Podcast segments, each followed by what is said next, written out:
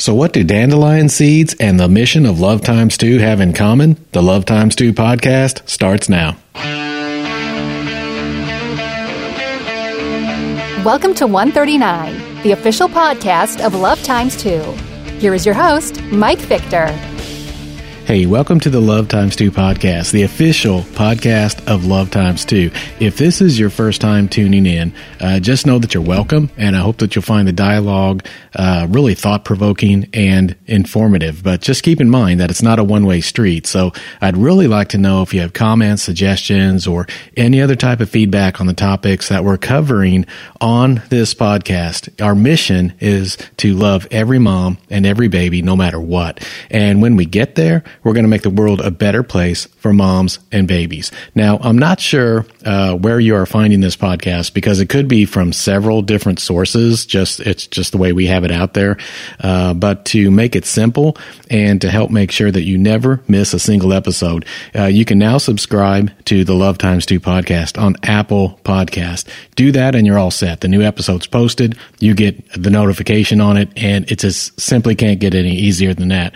Be sure to check out all of our available episodes. And if you really, really want to help spread the word about the podcast, uh, here are two really easy ways that you can do it. Number one, Share every episode with your social media network. It's the fastest and most effective way to get the word out and to draw others into this discussion that we're having about moms and babies. Uh, number two, rate us on Apple Podcast. Unless you really don't like the podcast, then don't rate us. but if you like the podcast and, uh, yeah, you can go to Apple Podcast and just give us a, a, a really high rating. Hopefully you will. Hope you like the podcast. You know, honestly, if you don't, then don't give us that high rating and let us know what you think about it. But if you do like what you're hearing, uh, it'd be very helpful to us to give us a great rating on that. And above all, hey, thanks for being a listener. I really do appreciate it. Hope that you're getting uh, something out of this podcast. Hope it's useful to you. I really do. Uh, so today's topic centers on drumroll dandelions. And I can hear what you're thinking. Dandelions, those annoying weeds that invade you know your yard every spring dandelions uh, you got it. I mean we're going to be talking about dandelions. And before you exit the podcast just hold on just a second. Uh, this isn't a gardening show and it, it's not a pitch for you know weed killer or something like that. The whole topic just sort of came out of the blue. It really did. I mean this morning i'm going through the science section of my news feed and for some reason, this story just caught my eye and really got me to thinking. And uh, believe me, I didn't set out to read anything about dandelions, especially when this episode is being recorded in the fall. And dandelions aren't even a thing in the fall. But uh, there it was, a story about dandelions just sort of uh, jumping out at me. So uh, you're asking right now, what's the big deal about dandelions? And I know in the back of your mind, you're still saying, what, what does this have to do with the Love Times 2 podcast? It seems the extraordinary flying ability of dandelion seeds, you know, those, those white, um, frail looking little seeds that float around in the springtime. You know, after the dandelions go through that flowering stage where, you know, people look at them and say, oh, they're cute. Look at those cute yellow flowers in the yard. Well, they're actually weeds. And then they, you know, they turn into these little, uh, you know, puffball looking things. And then the wind comes along and these little white seeds just go floating out all over your yard and exponentially create more weeds in your yard. Uh, you know, your neighbors are looking at you. Your neighbor with the perfect lawn that just hates to see those dandelion seeds floating towards them.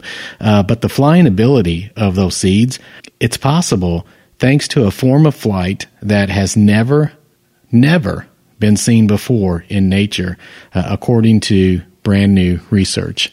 The discovery, which confirms that this common plant, the dandelion, is among the natural world's best flyers, shows the movement of air around and within its parachute shaped bundle of bristles uh, actually enables the seeds to travel at great distances, often a mile or more. I mean, can you imagine that? That little dandelion in your yard, the wind blows, that seed could go over a mile uh, through this process that it uses. And it's kept afloat almost entirely, actually entirely by wind power. And researchers from the University of Edinburgh carried out experiments to better understand why dandelion seeds fly so well. I mean, now isn't that kind of cool? I mean, I'm not a science guy, but to think of uh, uh, some researchers at the University of Edinburgh, somebody thought of this one day to say, hey, why don't we study dandelion seeds to see why they fly so well? And uh, so they, you know, whoever came up with this concept uh, decided to move this research forward. And despite their parachute structure being largely made up of empty space, these seeds just, you know, just do this phenomenal uh, way of flying that has, you know, people in science kind of scratching their head and say, how do they, how are these seeds doing this? Well, the study revealed that a ring shaped air bubble forms as the air moves through the bristles of the seed, and it enhances the drag and slows each seed's descent to the ground. Now, the newly formed air bubbles, which the scientists have named uh, the separated vortex ring. I mean, that's, that's a pretty cool name right there, the separated vortex ring.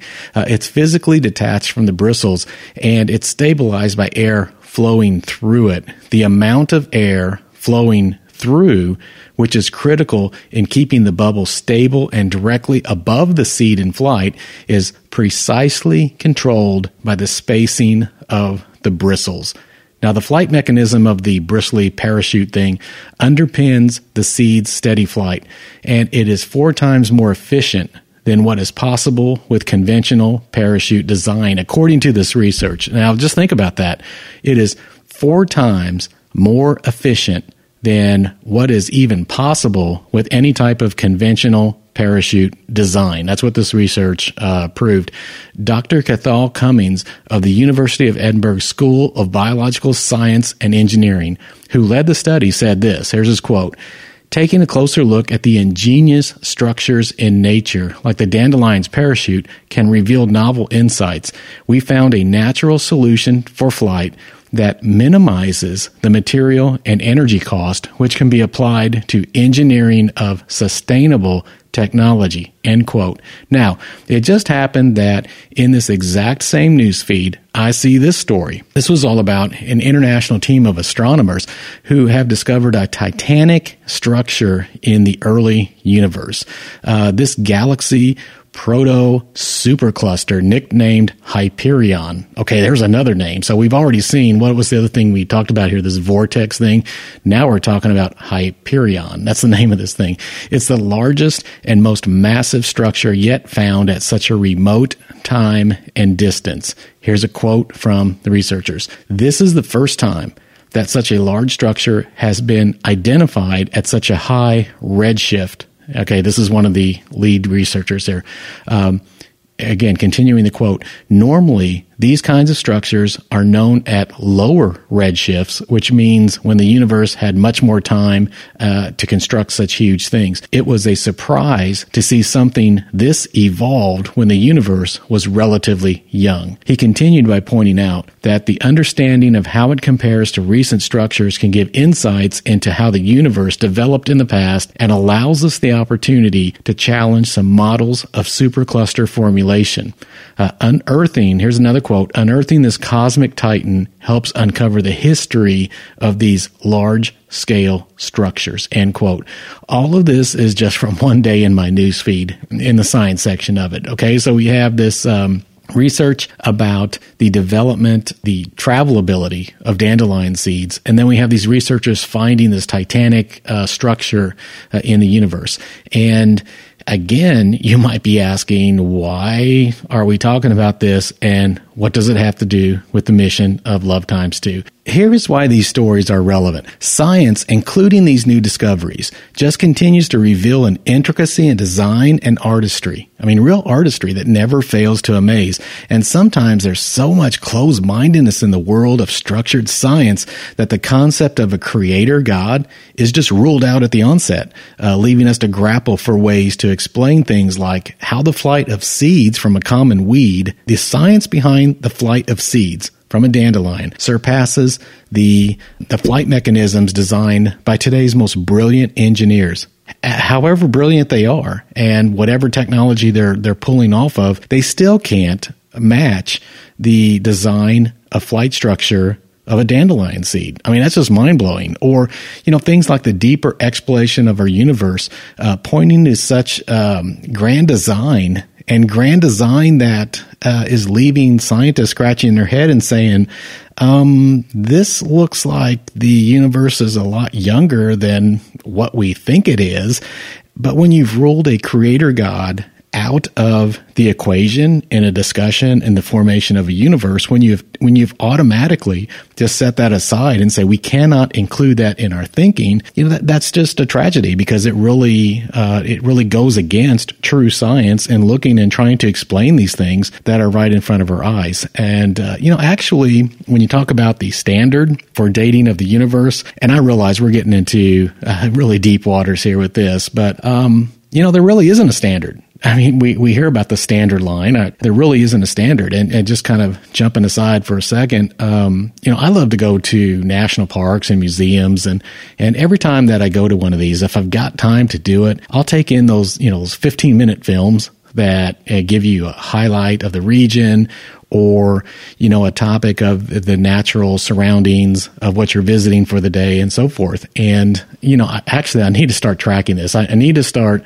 just jotting a note down um, in my iphone every time I, I, hear a different presentation. Because one of the things i've noticed as i go to these and i've you know seen quite a few of them is that uh, the, the timelines are completely arbitrary. I mean, they really are completely arbitrary. I mean, one will say billions of years uh, these mountains formed, another will say hundreds of millions of years ago, tens of millions of years ago. The timeline just slides. It slides all over the place. I mean, so it's not like there's a there, there's a standard, which in and of itself um, should make you kind of scratch your head and wonder. But uh, you know, I'm not making this up. I mean, it just seems to be so intellectually illogical, but that's just part of the aftermath of once you take a creator God out of the equation and, and you say that's impossible then you have to base everything from that point going forward, eliminating him as any part of the discussion. And I think that's a really, really, really big deal. Whether there are millions or billions of years in discrepancy,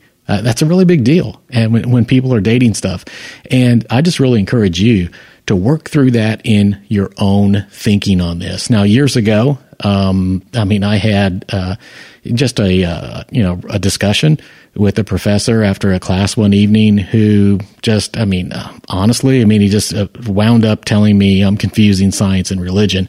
And I'm not. I mean, that's not where I was going at all. I was just pointing out uh, inconsistencies and, and, questioning him on some things, which wasn't really popular with him to be questioned on it. But the, the best defense that he could give of this just arbitrary timeline that he was throwing out is, well, you know, end of the debate, you're confusing science and religion. Not going to talk about it anymore. So I don't know. That was kind of disappointing because I was just really honestly uh, bringing out some things that seemed to be uh, inconsistent. And let me just toss this out for the sake of dialogue that there is a creator who is beyond genius, beyond artistic, beyond what we can get our heads around. There really is.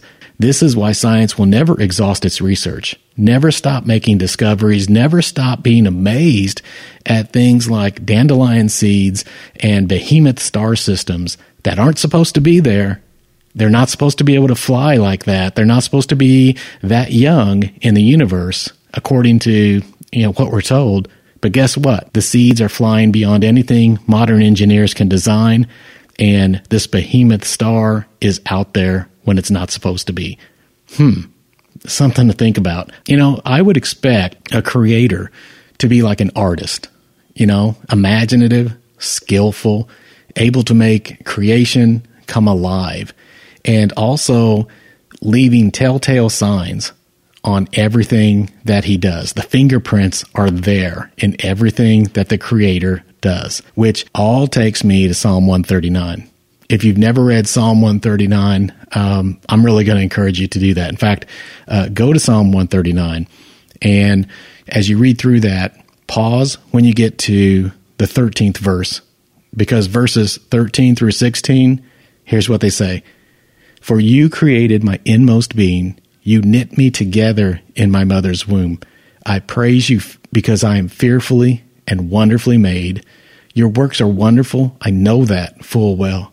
My frame was not hidden from you when I was made in the secret place, when I was woven together in the depths of the earth. Your eyes saw my unformed body. All the days ordained for me were written in your book before one of them came to be. Hey, far greater than the flight of a seed, far more profound even than the stars, is the way that you and I were formed in our mother's wombs, carrying a unique DNA that no other person in the history of the universe, for all of history, no other person will have your DNA. No one but you. Uniquely made, uniquely created, uniquely loved. Just something to think about today. Hey, that's it for this episode of the Love Times 2 podcast. Have questions and comments, email me at podcast at lovetimes2.org and let me know what's on your mind. And also be sure to like us on Facebook at Love Times 2 ORG and uh, share this episode with everyone on your social network. Help us get the word out. Help us to expand this discussion uh, worldwide. And always never forget, change the culture and the politics will follow. This has been 139, the official podcast of Love Times 2. Join us in the journey at lovetimes2.org. That's love, the letter X, and the number 2.org. Thanks for listening.